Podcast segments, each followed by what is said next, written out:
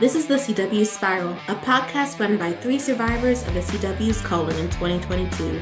We're your hosts, Sabrina Reed, Michael Patterson, and Reed Gauden, bringing you history about the network and the WB, the latest news and in-depth Sporterville discussions of the best and messiest shows to ever grace the small screen. Okay, so we are launching back into our Tarzan journey. But before we get to episode three, we do have some CW news to talk about. Uh, first up, being that Roberto Aguirre gave some insight into the way that they had pivoted in the last season of Riverdale, meaning that while some people had wanted to not stay in the 50s, they chose to stay in the 50s instead of doing their original idea, which was to send us through the decades somehow. Half the season would have been in the 50s, and then the rest of the season would have been us going through the 60s, the 70s, the 80s, the 90s, and presumably somehow ending up in the present. How they were going to do that in 10 episodes, considering the long arcs this series likes to do, I don't know how that would have been accomplished, but apparently they didn't either, which is why they decided to scrap the idea.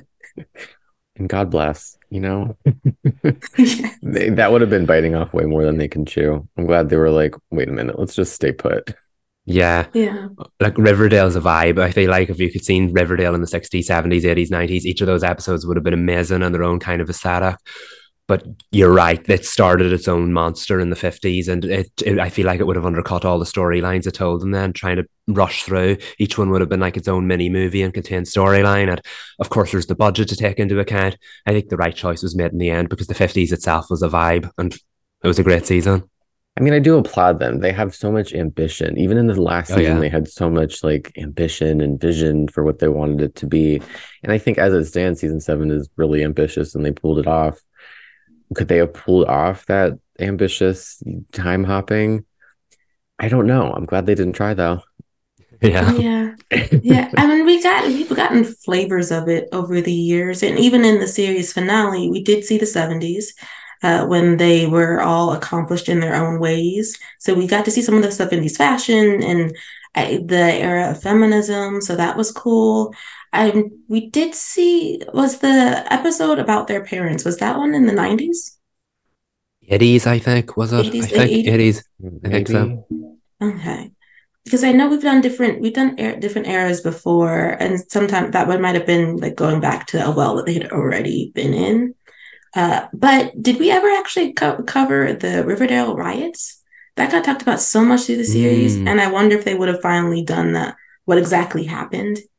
Uh, if they had done this the 60s 70s 80s 90s timeline arc they had originally planned. When were the riots? I feel like the riots date changed so many times but i that checks out.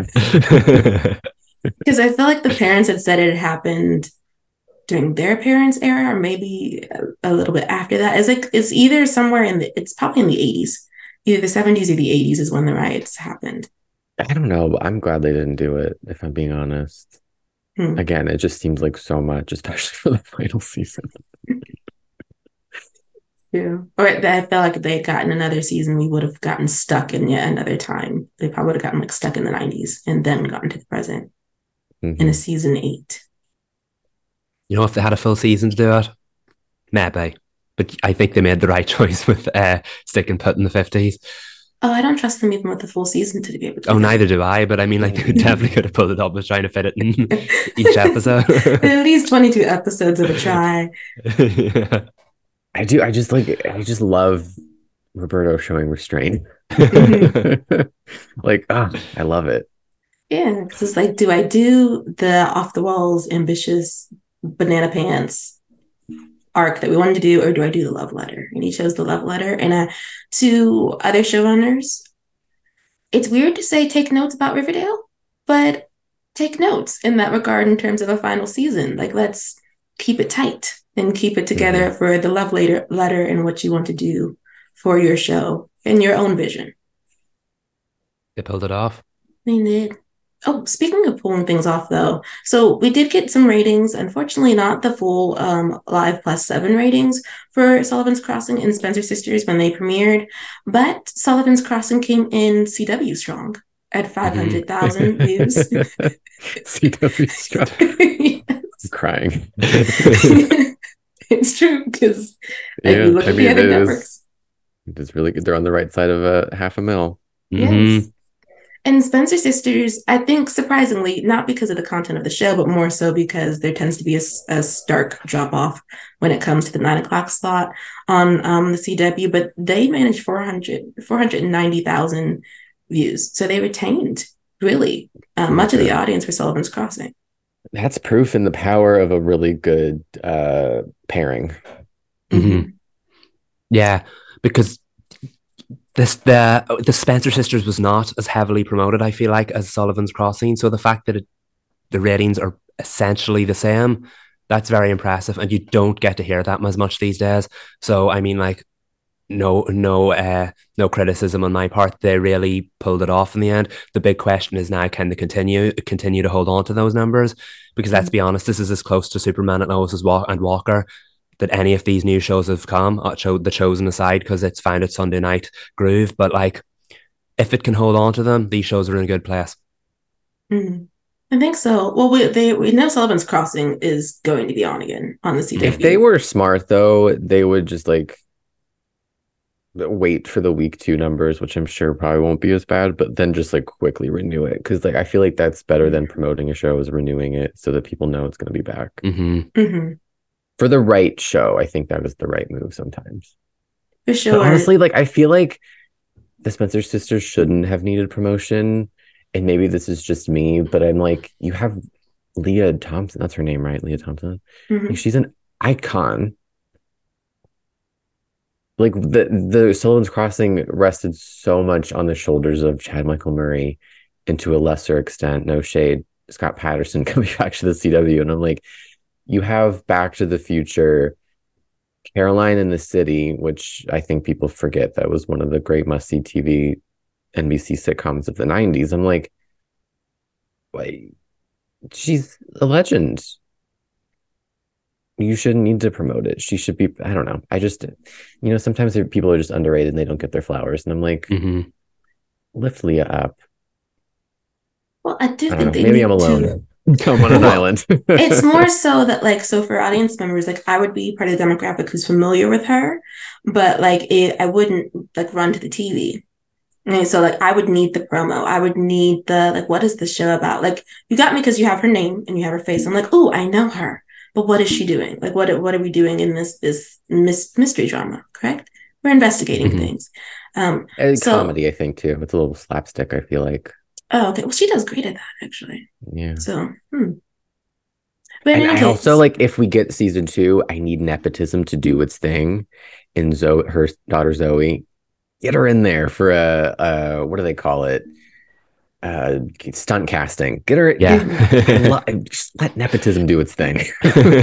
Oh you know what? they would totally do that especially if you know we don't know what cw is cooking in the background. They keep talking about how they have shows just a boiling back there mm-hmm. that we just they can't tell us about just yet. But if they casted her i mean i know she's more of a film darling but if she ever wanted to do prime time. I'm like girl you're here because of your mom. Let's do this Sorry, that was a little, little honest. but it is. It, I do think that they should renew it. Uh, this this is a strong. We, I mean, it's right out the gate, so we do have to wait. Uh, but oh, still, God, those comedies are not cooking like they wanted them to. So it's like, no. Brad. They're stuck though with them, right? Because I've um looking at those numbers, do for those who are not paying attention to the comedy block or any of the other series, I don't think um, anybody is. If I'm, we're being honest, the numbers are are very they're they're scary. They're scary numbers. We are doing we're a little under two hundred thousand. We're bordering toward. I feel like definitely close to like the ten thousands. Mm-hmm. We're just, we're hanging on to triple digits. It's Riverdale Sunday numbers. it is, and like with not with none of the like capacity of being able to say, yeah, but we were doing really good for the first like four to five seasons. Like we were just starting out with these ones. Yeah, they didn't have tenure. Mm-mm. I just we probably will not see them in 2024 on the network back again unless they're filling in the summer. Uh, hey, it was an experiment it was an experiment and you know they did they did their best. We're we're hit, we're trying to not go down to the tens of thousands, stay in the hundreds. I'd be down for some A/B testing though. Like these were a very specific kind of comedy. Let's mm-hmm. you know go the other side, get something different. Yeah, maybe a multicam. Multicam. Come on, Frasier's back. Mm-hmm. Multicams are hot. it doesn't really make you think what next year's schedule could look like because we did talk about how different this year's schedule is because there's none of the recognizable shows left, bar the four that aren't airing yet. Um, if all these experiments fail, are we just going to have a heap of new experiments next next season? Is that what every year is going to look like on the CW? Just new shows, no tenure that's both scary and exciting at the same time. Yeah. I mean, like if we're going back to the 2000s with Chad Michael Murray and like we're going to the power of nostalgia, I'm like, then let's try to. Do, you? I really think a multicam sitcom. Like, don't forget where you started, CW. It was mm-hmm. multicams. Mm-hmm. Reba. Mm-hmm. Excellent, excellent television. She built you. Mm-hmm. Yeah. But to go off with to start on the schedule though, so I'm a little scared of the mid season because we there has been some word, um, like from the Hollywood Reporter, that the All American Universe, so All American, All American Homecoming, as well as Walker, likely won't return until April, and then Superman and Lois won't return until sometime after that because of the visual effects they have to do for the show, which means January through March we're coasting. Now, that doesn't mean that we won't see Joan in that time or the librarian's next chapter in that time, but it does mean the schedule is probably going to be a little funky we're like we're still gonna be riding riding it out, uh, which is unfortunate, but it it could be a vibe if we see Joan and we see uh, the librarian's next chapter. What's that might... other one that they had on deck? The one that AMC canceled? Oh, 61st Street. But that one's supposed to be paired with All American. So I don't know unless they're just going to go ahead and, and put it on air in January since they need to fill a spot. Yeah, if they got nothing else, I'm like, you know, pull up, get them off the bench. I don't know. Yeah, I mean, it's right there and waiting, and those comedies are not doing it. So, and probably Crime Nation will make its debut sometime in oh, the mid season. about that. this is where all those shows that were green and you're like, what? This is where all of them will turn up now. Um, it is going to be weird, but can I just say how great it is to be able to talk about those four shows again? Because it feels like good old fashioned CW. It'll just, like you said, be a bit of a track to wait for March until they begin. Well, yeah, the April date has got me like, hmm. but like it is 13 episodes for all the seasons except for Superman and Lois because that one's getting 10. So we will be rolling into the summer with them which I thought CW was trying not to do that, but they haven't had a normal season since 2020, and it is stressful. yes. season three was the closest we got. Um, I yeah, um, I I've I know a lot of people were worried that it would roll into fall next year, which that could be such an unusual thing because you'd have a 2022 to 2023 show ending up in, or 2023 to 2024 ending up in the next season. And that's kind of bonkers to me. Uh, but at the same time, if it has to happen, it has to happen. Like at the end of the day, we know Warner Brothers wants to keep Superman and Lois on the air until Superman at Leg- Superman Legacy comes out. At the end of the day, the strike is still ongoing. As far as the actors are concerned, Superman Legacy will have been delayed every bit as much as Superman and Lois will be. So even if it does, season four does run on into next season, I don't think that will hurt its chances of a season five. All it needs to do is just continue to perform, um, and hopefully Warner Brothers will be able to whisper sweet nothings in the CW's ear to keep season five on deck. I just realized though, with where they're coming in at um, in the schedule, that means they might once again miss the typical renewal cancellation season and we'll be sitting yeah. on for a while to figure out unless they they are mole we haven't called on you in the longest time but whisper in somebody's ear leave a memo leave a note if they already know they're going these are final seasons for tell these us. shows tell us I, I don't want to be waiting until may and they've known since mm. like this month that they're and not don't wait until they're writing season. episode nine. Yeah. Right. like just don't. What did we learn from Nancy? Right. Not to not to invoke the Nancy Drew debacle, but like what did we learn? Hopefully something and not nothing. oh yes. Also too, the showrunners with shows um premiering next next year read the writing on the wall. Please. Let's go in with clear eyes, full hearts. Can't yes. Come on. Yes. and I, I don't think we've been on the air since that last Superman and Lois news came out where they said, was it Brad mentioned that there was the possibility that now that the show has been in a place where it's cheaper and that it has less episodes to produce, that actually makes it more viable for a season mm-hmm. five renewal. So I just wanted to get that out there. That's good news. That's the best news the CW has given us all year. But yeah. also don't let that manipulate you into thinking that season five is a dead cert yet. That has not yeah. been confirmed. Mm-hmm. We don't know that. Write as though season four is a mini season, a mini movie. Write it like it's your last, just like yeah. you've done with the last try. Yeah, yeah. quote Ariana Grande, stay woke, don't sleep. yeah.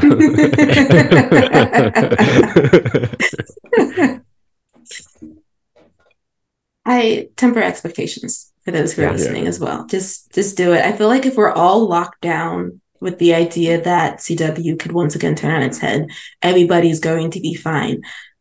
For everybody, those who are holding out for the shows, the fingers crossed, right? We're not saying things won't get renewed, but please remember what era we are in with the CW. Don't light anything on fire. Don't harass nobody. Don't be in anybody's DMs if, if things don't go your way. Save the tweet to drafts. Yes. Hope for the best, prepare for the worst. yes. Mm.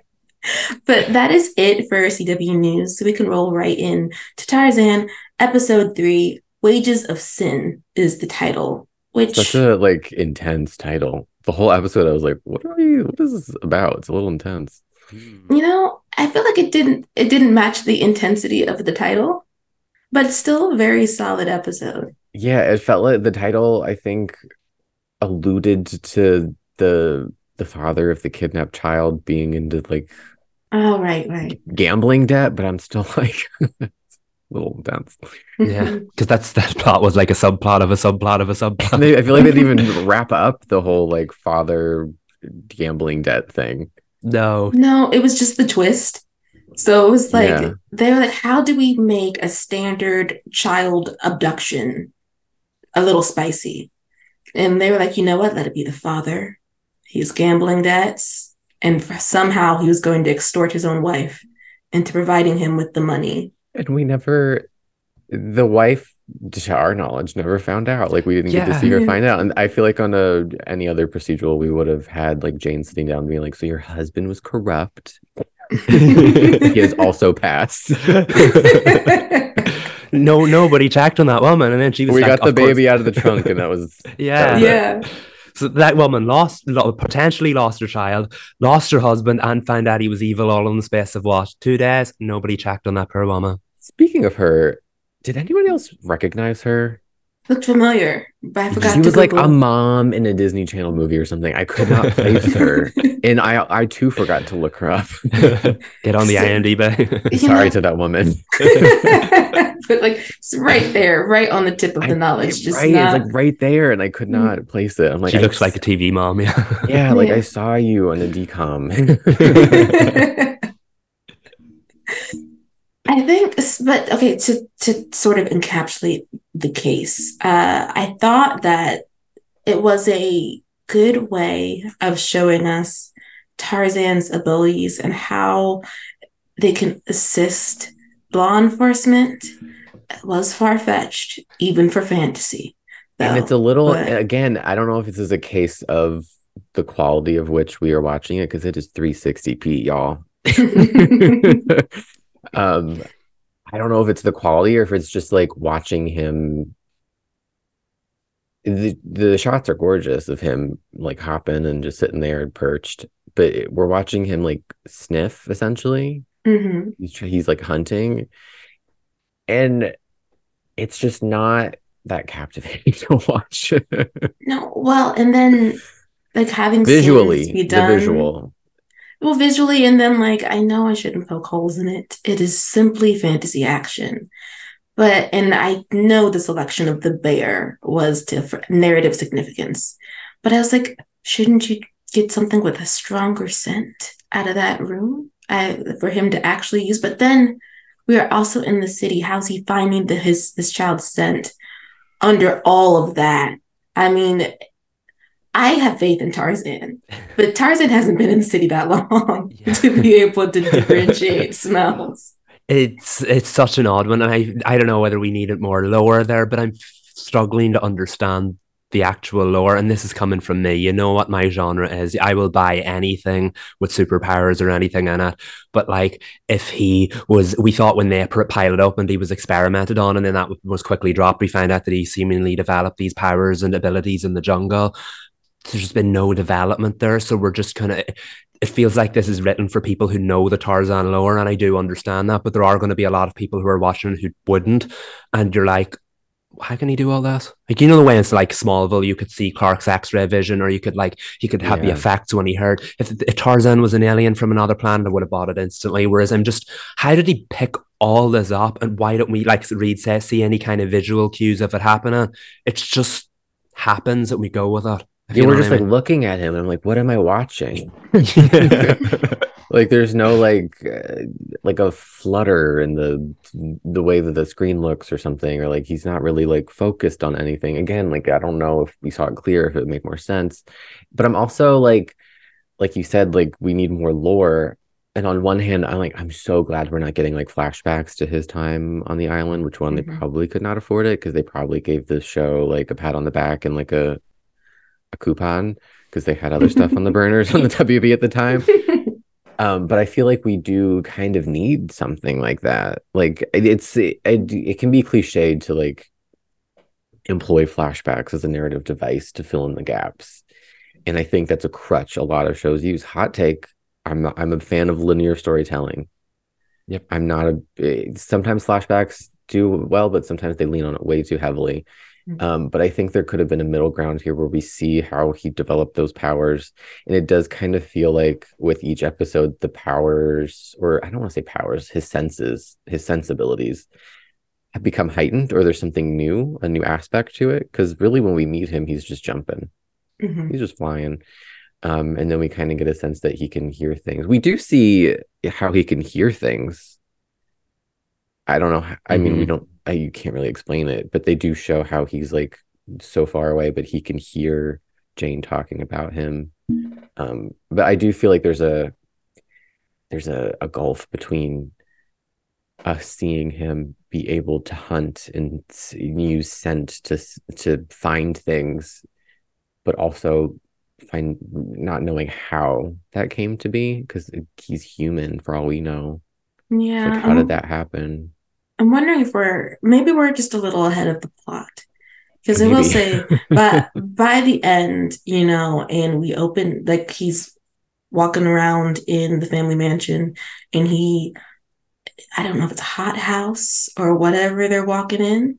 But I was like, were y'all doing Swiss Family Robinson up in here? Because there's so many. I have questions about that too. There was like he entered like an indoor jungle, and I'm like, love that for him. But also, she didn't explain why that existed. I was like, was it just like, uh, did they have plants in there? And then just over the years, you didn't go in there and they just like, the years of not keeping up that space just it became a jungle like i was like look uh, searching for an explanation and she was just like mm-hmm. this is normal yeah captain's like you up this side of the of the house belonged to you and your parents and i was like great but we're standing in a jungle I would like some. We, where's the insight? Explain to him because he doesn't know. He's just, oh, trees. I could live yeah. here.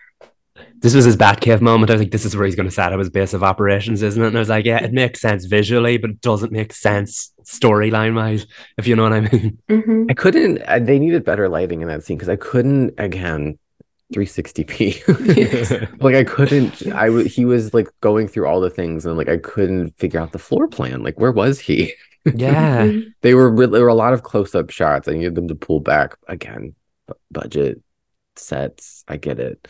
You're working with what you work with, but I think I, I needed a sense of place. As much mm-hmm. as I mm-hmm. loved it for him, I was like, I can't figure out where I am. right? Because they do, they do, they do pull back and they show you the house. I didn't realize the house was so basically the mansion was so big that we actually mm-hmm. have entire wings. I didn't know it was in the city either. No, did not. Like, see, it's very easy for him to get from one place to the other, so, somehow. But but he climbed yeah. up the face of it, and then he found his yeah. old room, which was. I was like, okay, sure, and but then that room leads to the jungle. And I said, Where are we? I know we go up some steps when you go through the front door, and that's a, and there's like a room to the side, and that's about it. But apparently, there's a whole wing. Maybe we'll see it in the daytime next episode, mm-hmm. where he's not trashing the room he's staying in. Yeah. I was like, "Ooh, trauma. We're gonna are we t- discussing it?" And they're like, "No, he's gonna throw a chair through the window and leave this house." Like, oh, I'll wait for more trauma exploration then. Which again, I was like getting frustrated with the whole like he's escaping, they're mm-hmm. finding him, and then Jane saying, "What are you doing here? You can't be here." And I'm like, three episodes in a row we've been having these conversations. It's wearing a little bit a, a little bit thin. Mm-hmm. Um, yeah, I'll leave it there. Um, and that scene where like Kathleen showed up outside the police station in her limo, just so extra for no reason. Point, absolutely pointless scene because like you, you, I know it's because Jane's not thinking, so she that's why she sent Tarzan off. But I feel like the Jane we know would have said, "What are you doing out? It's not safe to be out. Go home." Like, uh, did she not think that this man who spent three days in the concrete jungle getting lost from everyone when he showed up at her apartment was doing exactly the same to his aunt. He he left her house and gotten lost again. So when she showed up practically looking for help, Jane was like, "I don't know what you want me to do about it." Anyway.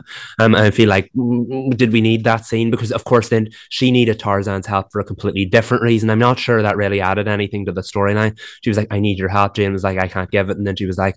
I need to find him myself. I was like, we know all this. Not really sure what the point of it was, but I I struggle with Kathleen a little bit because I love the character already, and we're not getting an awful lot of her. Um, mm-hmm. this I said last week that their big reunion happened, and then that was it. She's furthered the plot, and that was it. Now suddenly they're living in the same house. He doesn't like living there, and he left her house at the start of the episode, returned to her house at the end of the episode. No kind of growth, character movement there whatsoever until the last few minutes. Um, I like their relationship, I, but I think it could do with a bit more development a little bit mm-hmm. quicker. And maybe that's just me knowing we're running out of episodes, but need a bit more from that. I would call the Kathleen shot outside of the police department, besides like wanting to do it for the drama of the limo there, it's the we have to pay her shot. It's like that's how I feel about like soap operas when you're like, why is this character in the scene right now? They mm-hmm. add nothing to it. The scene does that. It's like, did you have to pay the actor? We had to pay the actor today. So that's what feels like that that scene is, right? They're like, Kathleen has to be in this. We've got to pay Lucy Lawless. She has a certain amount. Like maybe the contract says she has to be in a certain amount of minutes in the episode. Mm-hmm. We need another scene. If it, it, doesn't matter what the scenes, though, it does matter what the scene's about. But it's we're just rehashing what we already went through with her. They didn't give us any more information on Kathleen's struggle with being reunited with her nephew now that he's a grown man and how to navigate that. She does seem to be softer than Richard, more willing to see Tarzan as a person rather than as a means to an end. Because Richard had that random man in the office talking about how we need to control him. He's going to inherit $6 billion worth of the company. And I was like, who are you? I don't, are you yeah. the head of the board? You know, like, is there, you head of the trust? Do we, how do we, how do you fit into this story? I'm really struggling with Richard. Sorry, go ahead, Ray. Speaking of Richard, I the one scene that I really like, the one scene, there were multiple scenes that I really liked, but I guess to to clarify, the scene with Jane that I really like. One of her interactions that I really enjoyed was her and Richard. They had a yeah. really good back and forth. And mm-hmm. I was mm-hmm. like, oh, this is good. This is like stakes. This is they hate each other. There's tension. And I'm like, I need more of this, more of this plot. I felt like he was a little bit underused. That whole mm-hmm. like situation feels a little bit underused. Like with Kathleen, I'm like, it felt like we were getting somewhere somewhere with her motivations, with the trust, with the what who she is and what she does. And I, it just felt a little bit more uh on her side like family oriented and he's still like i need to find him. I want him and da da da da da da um but i did like that back and forth between jane and richard. Kind of wish there was something else with kathleen and richard or something mm-hmm. within that story that was amped up apart from like welcome to the jungle at my mansion. Yeah. No i agree with you. I think that scene between richard and uh, jane was possibly the best scene that Richard's been involved with since the pilot. Because if we're being honest, Richard hasn't had an awful lot to do in the pilot. I've done the same thing in the last three episodes, and I'm going to do it again. All he does is plan like an evil yeah. villain. If he had a mustache, he would be twirling it, and it's just it's not doing anything. He felt like the big, like Lex Luthor villain of the pilot. Again, we go back to why the pilot felt like a movie. He felt like the big bad that needed to be taken down. And now he's just completely disappeared into the background. And I think the reason the scene is with his scene with Jane was so good was because he was finally interacting with the main cast again. The last two episodes, he's been sitting in dark limos, hatching a plan, sitting in the corner of his office, hatching a plan, talking to Michael, hatching a plan. We've yet to see this plan in action. He then suggested they tail Jane, lost her. That amounted to nothing. I just want more from Richard. Uh, we need more dimension. There's definitely been a bit of a tease there that there is more to him behind the curtain, but we haven't seen any of that yet. Mm-mm. I do think the issue is the casework, though. Mm-hmm. Like, even though it's like the subplot of the subplot, it's still taking up so much space. And pacing wise, it's just all over the place yeah, the case of the week felt like the A story this week, and it mm-hmm. kind of was. This episode in particular, I was like, I had never seen anything like this on the WB. Like, it was just like a full blown procedural with like, oh, also Tarzan's here. That kind of is to me what mm-hmm. the episode felt like, and I feel like it should be flip flopped. Um, which I, again, I don't know. I meant to look up who wrote the episode, not to not to place blame on that person, but just to like, you know. Um, but I I just want to know, like, is this the WB was like, we really want a procedural, but we also want to try to like get into the stay in the campy, like supernatural sci-fi lane, fantasy lane. It just felt like too much of too much. And maybe that's where the creator felt like hindered in the storytelling mm-hmm. is like, I don't know. I don't want to put words in their mouth, but just things that I was thinking about during the case of the week. I'm like, it's a better to me. It was a better case than last week. Yeah, it was more interesting and more like fleshed out. But it was also like, why is this the Ace story? Like, I mm-hmm. want to know about Tarzan.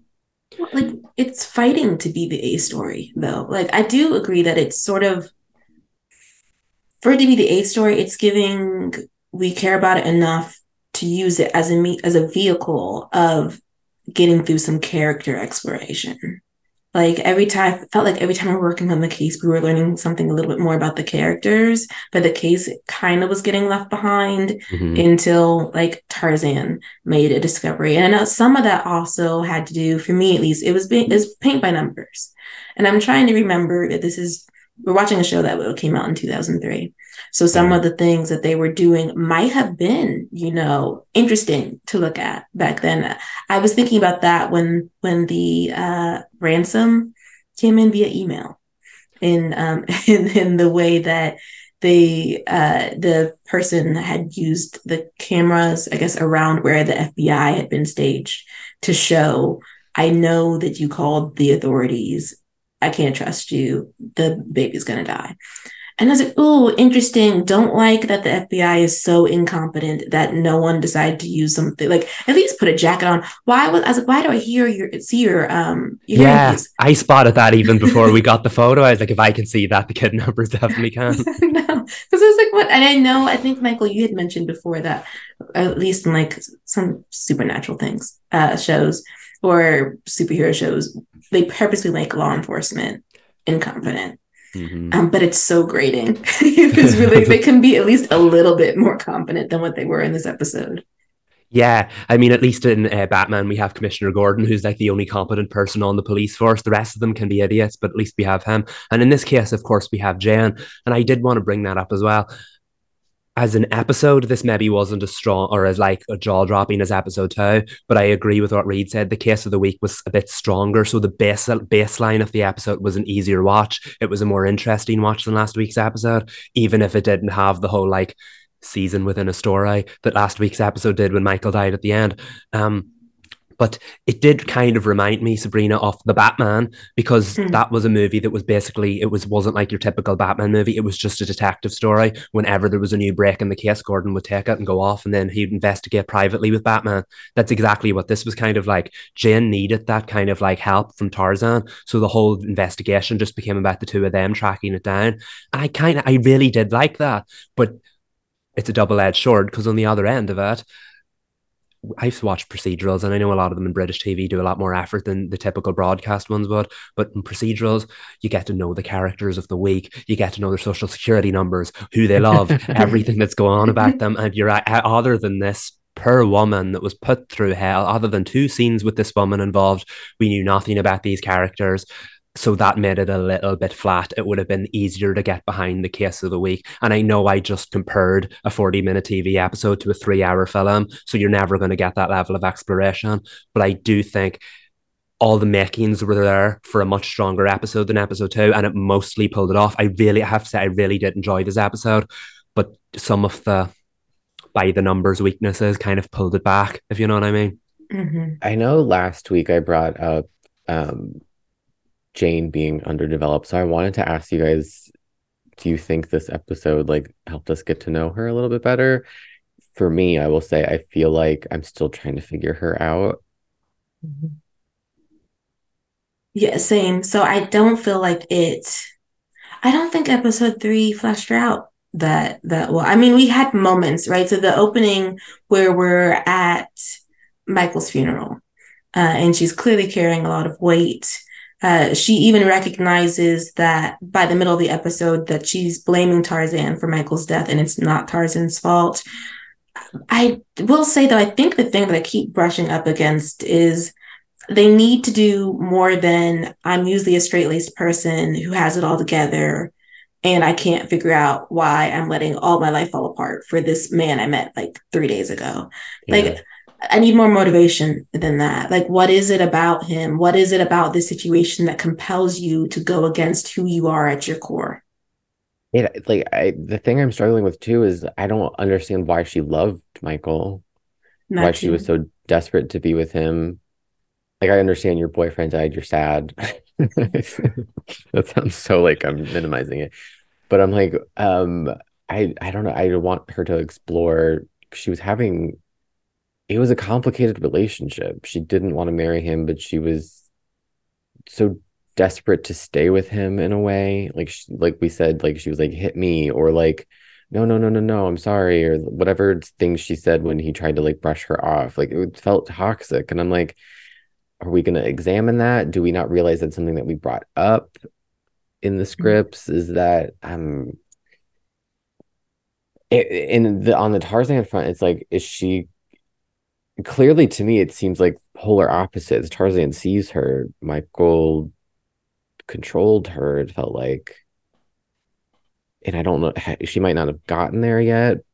You're right i feel like we need a little bit more to examine who she is and it can't just be like like you said like oh i'm a type a person everything's i've had it all planned and now a thread was pulled and it's unraveling and my sister's hugging me in my apartment even though she's kind of mad at me.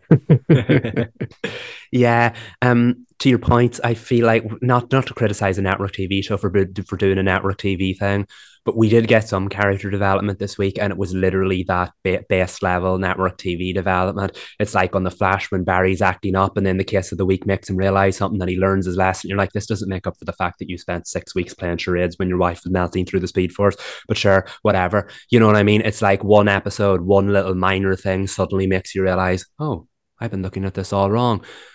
This the Jane was in one place at the start of the episode she was in a different place at the end of the episode. The case of the week at working with Tarzan helped to realize that. And I'm like, but did it really? Was the case of the week like her leaning on his help really just meant to soften her to him? Because it still felt like she was keeping him at arm's length. Yeah. Like I don't need every time they have an interaction for her to say you have to leave now. Like yeah. like mm-hmm.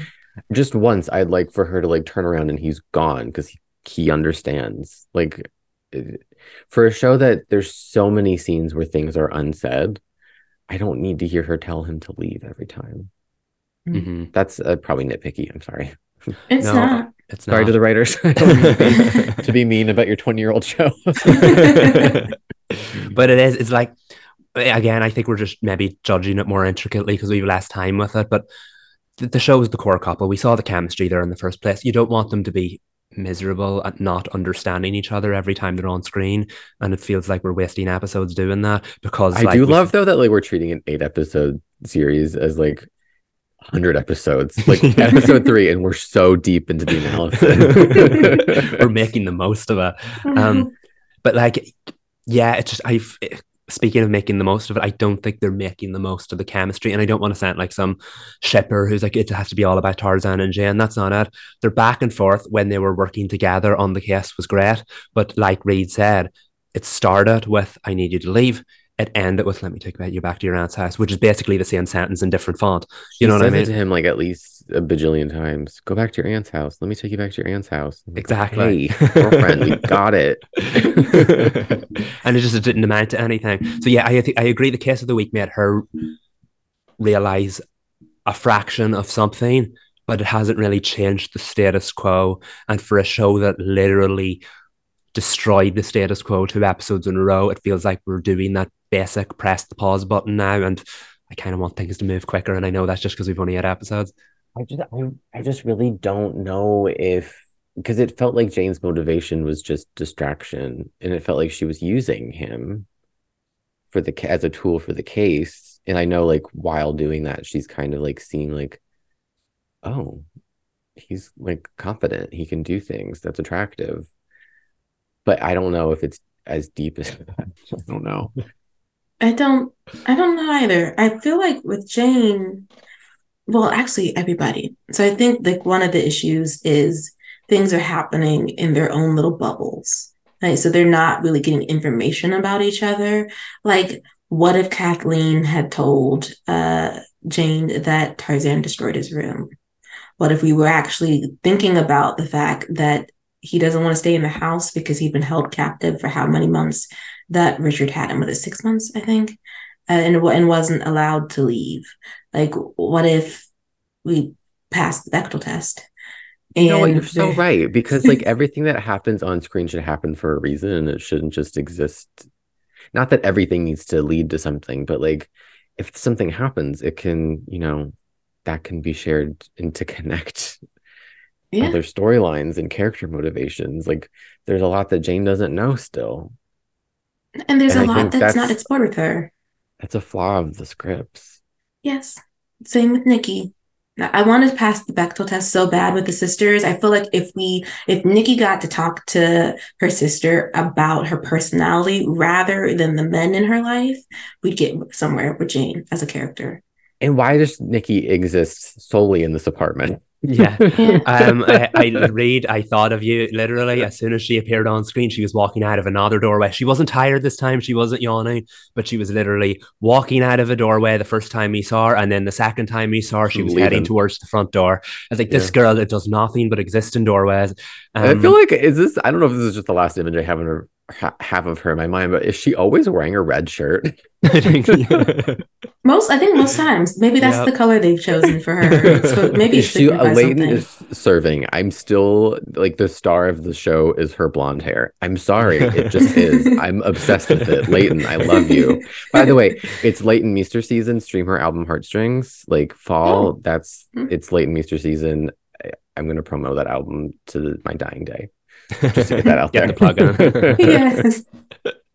But no, like she has two scenes, uh, and they're both just to establish things for Jane. Like first one being that Nikki is upset that Jane is not telling the police fully what is going, what had what happened to Michael. And I was like, you feel very strongly about this, which means that you seem to have had a connection to Michael, but we weren't really clear on that because he'd only been in two episodes. And yeah, then yeah, we saw the them end, in that kitchen one time. Being friendly about coffee in class. And that was that was about it. Not to say that she should be cold and, and be like, yeah, it's totally fine that you're not saying anything to the police about but what also, really happened to him.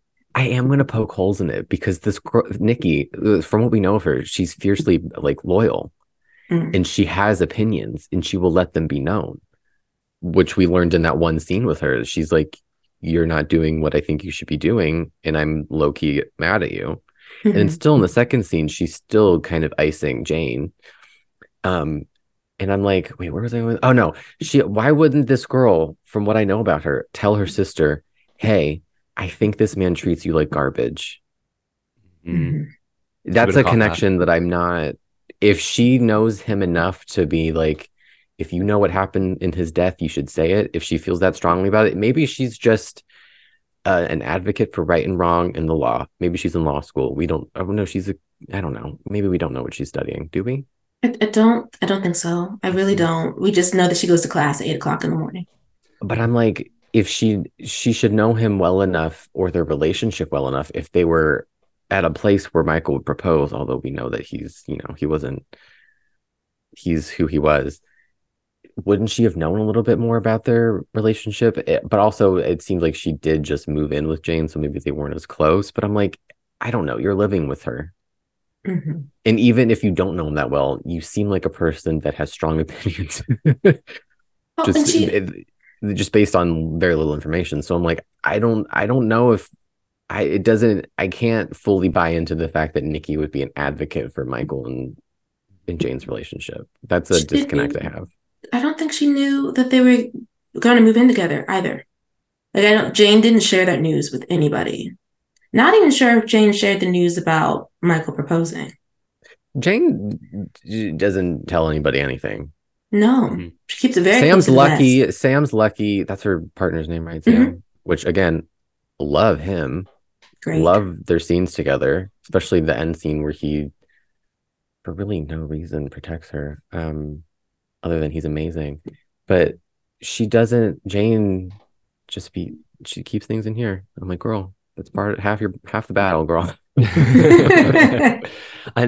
that goes back to the whole like whether um Nikki's a necessary character because obviously we've yet to see anything to prove that she is. But now that Sam knows everything, technically, I know I don't know what kind of bond they have, but technically, if the writers wanted, she could have had that conversation at the end with Sam instead. But it's just like we're finding places to use Nikki, and it's always to let Jane just unfurl her feelings or talk about how she's feeling. And I know characters like that are important, but we could it's use unfair. it a little bit more. Yeah, it really Jane is. is so like I don't know she like didn't even look at Nikki. Like, I understand, girl, you're going through something. Your boyfriend died. You have weird feelings for this jungle man. But I'm like, Nikki was so done. She was like, I'm out. What's what are you doing today? What's happening? And then she just starts crying and like vaguely describing how she's feeling. Unconditional support from her sister but Jane can't. I do I have beef with Jane? Just a little bit, but it's understandable though, because I feel like she's put everybody in her life in a very tough spot because of Tarzan, and like, she can't, can't even articulate you, why. I can't tell you, but I need you to support me. Yes, well, that's exactly what she does with Sam. Like, so Sam really was was trying to like treat her with kid gloves because she lost her boyfriend in a very terrible way. And he's like, you got to give me something. I know. And then she just gives him everything. And he's like, oh, that what? I'm, he's, I love him though, because he was like, so slow down. Let me understand this correctly. This man is potentially responsible for the death of Michael, and you're still letting him run around the city kicking people's butts. That's what we're doing. He just gets to beat people up just cause. And she's like, well, and I was like, no, no, you're right. Tarzan is just running around the city doing what he wants to do and with no like restraint there. And I love the Sam was like, I would die for you, but I'm not going to lie for you. He does end up lying for her at the end, but I did appreciate that he he did draw a line. Yeah. He's like, this is too much. Like you're asking a lot of me for this man that we know isn't dangerous, but from the perspective of Sam, based on everything they've seen, Tarzan's basically a vigilante. Mm-hmm. A barefoot one just running through the city. And he just doesn't, he just wants to lock down the knowledge of what's going on. I think he did sort of get what was going on there because he saw them in their their moment they had in the junkyard and he's like, oh, well, let me just laugh at her. So so we can save her career. And he appreciated that Tarzan was able to help this child. I think that went a long way for Sam because Sam is about justice, but not necessarily by any means, but he's going to do what he needs to do in order to take care of the people of New York City. Mm-hmm. Yeah, he's a man that, of honor. Mm-hmm. Yeah, that scene. Uh, speaking of Tarzan helping the boy, when they find him and he has his bear, which the bear was off screen for a long time. I was like, what did we do with the bear? That's a neither here nor there. But like after he sniffed the bear, which didn't happen on screen, so I was like, are we gonna get a shot of him sniffing the bear? this is not where I was going with this thought. I promise you. I'm sorry. Um, but when he's kneeling down talking to Jason and he's like, "What's the bear's name?" He's like, "My mom called him Leo, but I call him Thomas." And he's like, "Oh, he has two names like me." And like the small like focus on Jane. I'm like, "Yeah, girl, you're not calling him Tarzan." that was a learning moment. That was a development in the episode. I wanted him just to like look up at her. Like, call me by my chosen name. Yeah. but that moment took me out because that's something I think we we discussed. Probably not on the pod, but yeah, since it happened on screen, I was like, I need to mention this. yes. but I will say there have been a couple of moments in this episode that I did like as far as that sounded weird. I liked a lot of moments in this episode, but there were a lot of couple of Tarzan moments I really liked because one of the most interesting things we managed to pull out of the script last week was how shocked and upset he was that humanity would do things like this to each other. And then you got to see that this week as well, because much of the case was through his eyes. Of course, we find out he connected with Jason for another reason because of the idea of uh, a boy uh, ripped from his parents and uh, the, the, the burr at the end, of course, as well. So, what it meant to Tarzan. But we did also get to see that this is a young man seeing the world in a different light for the first time and that it's not. Because uh, he grew up in the jungle where i assume the animal kingdom looked after him and he looked after them and they were all happy until humanity ruined it. So now he's seeing that humans just can turn on each other and that someone would do that to their own child for money the look of disgust on his face matched the look of disgust last week. And I really like this kind of subplot that's running through it as he gets to see mankind for the first time in a way he never saw it before. It was subtle and I do I really, really enjoyed that arc. It's nice to be able to hook into that emotional um I don't know, like a storyline, story arc for for Tarzan, where he is opening his eyes to the world. I also liked um, the shots we got of New York City. We really did have them. We were we were talking about that last pod episode where we are like, we want to see Tarzan, you know, navigate the city, and they were like, wait, wait, wait, wait, episode three. Episode three is when is when you'll see it, and it is to the tune of uh, that Matt Nathanson I saw, and it plays twice and we had it, Tarzan in a full Matt Nathanson music video. Yes, to, like with the gorilla shots of the streets of New York. I'm pretty sure we just set up a camera and kept pulling back because I think those are tourists in the background, not yeah. extras. There's a couple in the back who were just like, what's happening? Why is he walking? are they looking at the Burfoot man or are they looking at the production? I loved it. Like I had seen on Wikipedia, there's like a grid of all the music used in mm-hmm. in each episode, and I had mm-hmm. seen that Matt Nathanson was in it. Completely forgot, and when it started playing, I gasped. I love Matt Nathanson. Nathan, did I say it right? Nathanson. Mm-hmm. But like literally yesterday, like I listen, I love listening to him in the fall. So yesterday I had like a fall candle on. I was put my favorite Matt Nathanson album on. Like it's such a vibe every fall, and I was just so excited to hear his music. It was perfectly placed because it was 2003 peak Matt Nathanson song. I have remind me to tell you a little bit about the song after we wrap. Uh, I don't want to do it on air. Some things need to stay in the group chat. Everybody, this is a lesson. but yeah, I, there. It was funny when it came back. I was like, oh, he's still in music video mode. yeah. I didn't expect to hear it twice either. But then I was like, oh, he gets a theme this episode. This is clearly his theme. He he did get a theme. Mm-hmm. good theme it was. It, it is such a classic thing to do as well. Like it was moody and it was broody, and the fact that it came back as well this is what Sabrina just mentioned it. This is what we were saying last week. I want to spend more time with Tarzan, figure out what kind of person he is on his own, and just those those establishing shots are so important. You know, obviously TV shows love to use the same recycled establishing shots of a city before we pop into the city and whatever. But just to see new footage of him walking through the city, learning more about humanity, I think it really played into his arc really well. And bless him, the fact that he ended up getting getting soaked and like sat on the roof freezing instead of going back to his aunt's house. I thought, are we getting like a storyline where he gets sick or something here and he needs people. it's like because uh, I, I it was like what Reed said about how we remember the Tarzan's portrayed like this superhuman person, and we're like, no, actually, he's human. And like, Tarzan uses NyQuil for the first time.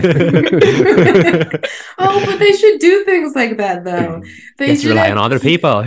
you know, cute little moments where like he's actually interacting with things that he would have no like concept for. Yeah. You know, has he like eaten a meal? No. No. That's a good point. Jay needs to buy him a hot dog. yes. Because actually, I think we've only seen two meals um in this in this series so far, and both of them happened in the pilot episode. It's that's something that I'm always that I pick up on sometimes. I'm like, when did they eat? yeah, you always want to know. This is a cop show. We could stick a few donuts in there, put them at the desk. well, yeah, because like the pretzel from the pilot mm, that they're eating. Yeah, there's just like in episodes, there's so much drama going on. I'm like, did you guys break for lunch? Like, I'm worried about you. Are you taking care of yourselves? There's a lot going on. Do you remember to eat? Just eating from the bun box while they're investigating. Um, but I, I did, I really did appreciate the like, um, the ambitiousness of some of the shots, like the cities, like this isn't Vancouver doubling for New York City. Like you, you got to see the, the, the when he walked through Times Square, just like in the pilot. It just, it gave it that larger than life, almost cinematic feel that we haven't really felt from the show since the pilot. So between that and the fact that it added to Tarzan, I didn't mind that we stopped the plot for that. I, I've said this before. I think about the Winchesters. Modern television just burns through the plot of an episode so quickly. There's no time for character moments. There's no time for that added little extra. This was nostalgia 101, and it just it felt it through and through. Yeah, there was something that I caught myself thinking while watching that sequence as much as I love that Matt Nathanson song and love the sequences, I'm like, at the end of it, I was like, okay, so that kind of amounted to nothing. And then I'm like, no, no, no, no, no, no. pull back, pull back. No, no, no. It's, it's the modern television has you brainwashed. Things can breathe and it's fine. and it really does allow you to see that we, I mean, I have to make to Google to see if this is actually true, but they are in New York City. I really think that we are filming on the streets of New York City. And it's nice. I mean, it's all mostly in Times Square, which is giving them a little bit a way of where they can actually film. But mm-hmm. it is I've enjoyed it. I like being mm-hmm. able to see the city as much as it could show us. And when the, in the morning, not the morning, the afternoon and nighttime, because they show you again, I was like, oh, Denzel Washington had a movie out at yeah. the time that they were filming this. so it's, it's, it's, a nice little uh, capture of the moment in time in which they're filming. Mm-hmm. It was Tarzan watch TV. yes, that'd be fun. Would he be afraid of the screen because he hasn't seen TV in years, maybe I, ever? I think he would. So the cartoons would probably be fine. Like if they put on some Hanna Barbera.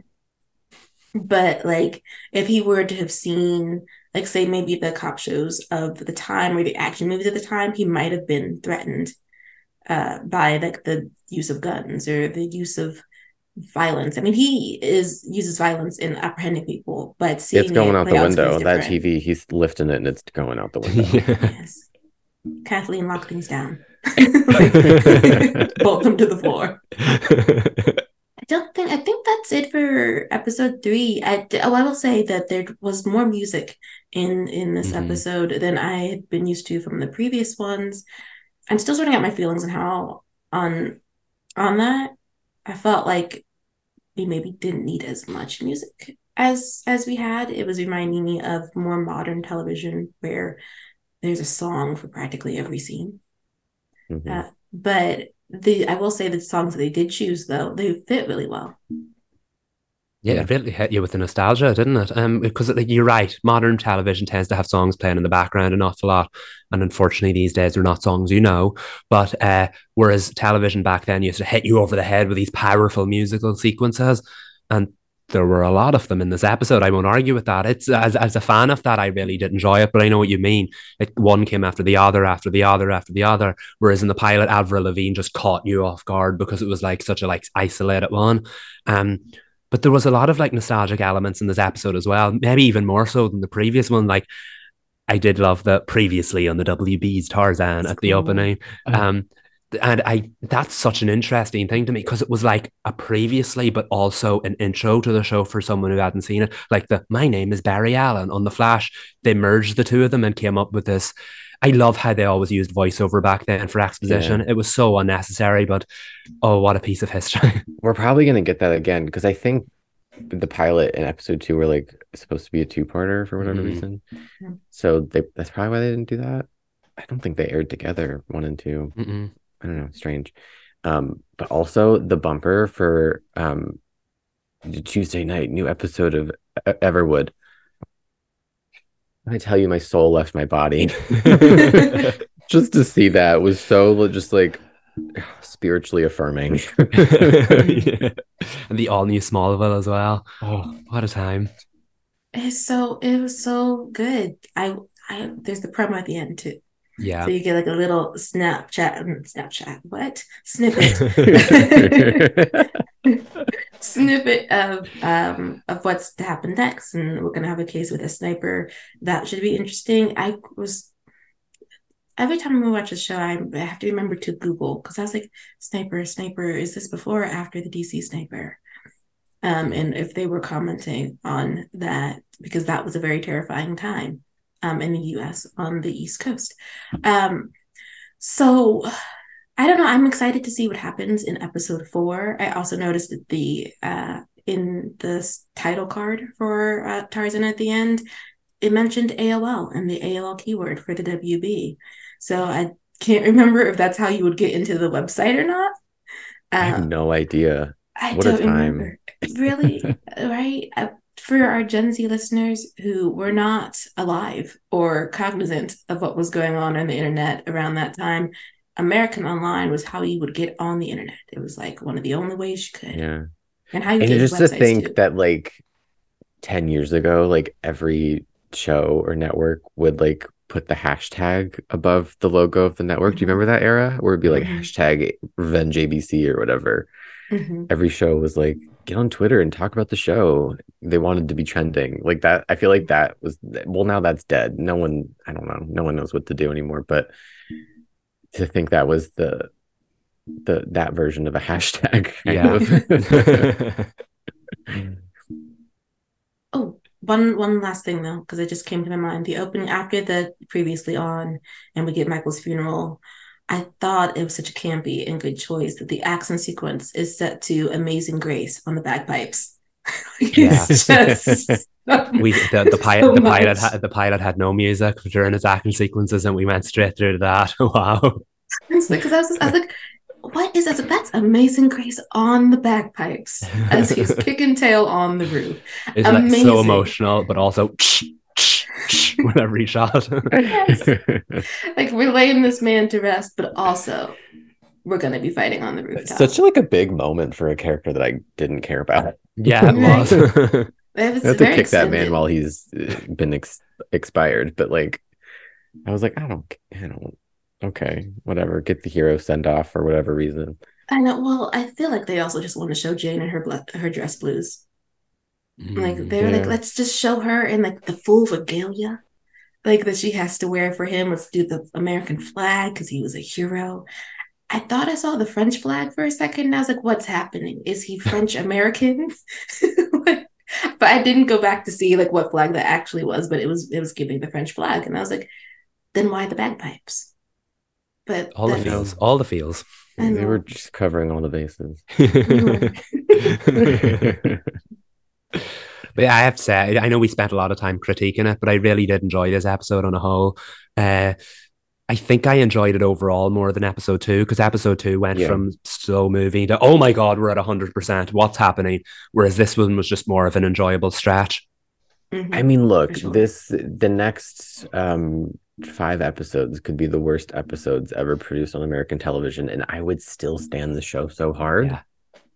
Like they they I, they got me. I'm begging for someone to release it in HD. Like I want it on DVD, and I've only seen a third of the show. it's because it is ambitious, though. It tries. It's mm-hmm, trying yeah. new things. It's it has. It's a lot of heavy lifting with Tarzan. So you yeah. can understand why we're having some issues, but we're here. We're locked into this ride. Mm-hmm. Yeah episode four, it. Here We Come. So excited. Yeah, yes. All right, well, that's it for this pod episode, y'all. Thank you for listening. We're the CW Spiral. I'm Sabrina. I'm Michael. And I'm Reed. Bye.